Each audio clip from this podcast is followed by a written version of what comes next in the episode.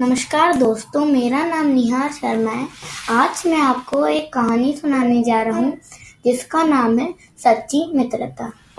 एक दिन एक लड़का, जिसका नाम विक्रांत था, वह नौ साल का था।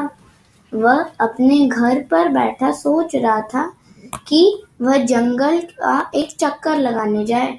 तो उठा और चक, जंगल की ओर निकल पड़ा।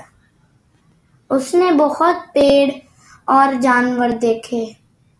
तभी उसको, उसके पैर में बहुत थकान आ गई थी तो वह सामने एक कुर्सी पर बैठ गया।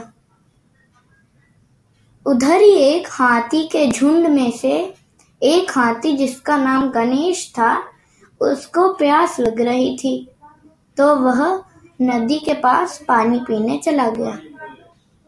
तभी उसका पैर फिसला और वह नदी में गिर गया। तभी वह चीखा, बचाओ बचाओ। और उसकी चीखने की आवाज़ विक्रांत तक पहुँची। तो विक्रांत झट से आवाज़ की ओर भागा। जब उधर वो पहुँचा, जब विक्रांत उधर पहुँचा तो उसने देखा कि हाथी के थोड़े ही पीछे एक मगरमच्छ आ रहा था। तो उसने एक हाथी की मदद लेकर गणेश को बचा लिया। तो फिर शाम हो गई थी तो फिर विक्रांत घर चला गया। अगले दिन विक्रांत वापस सोचता है, जंगल में एक दिन और जाऊँ।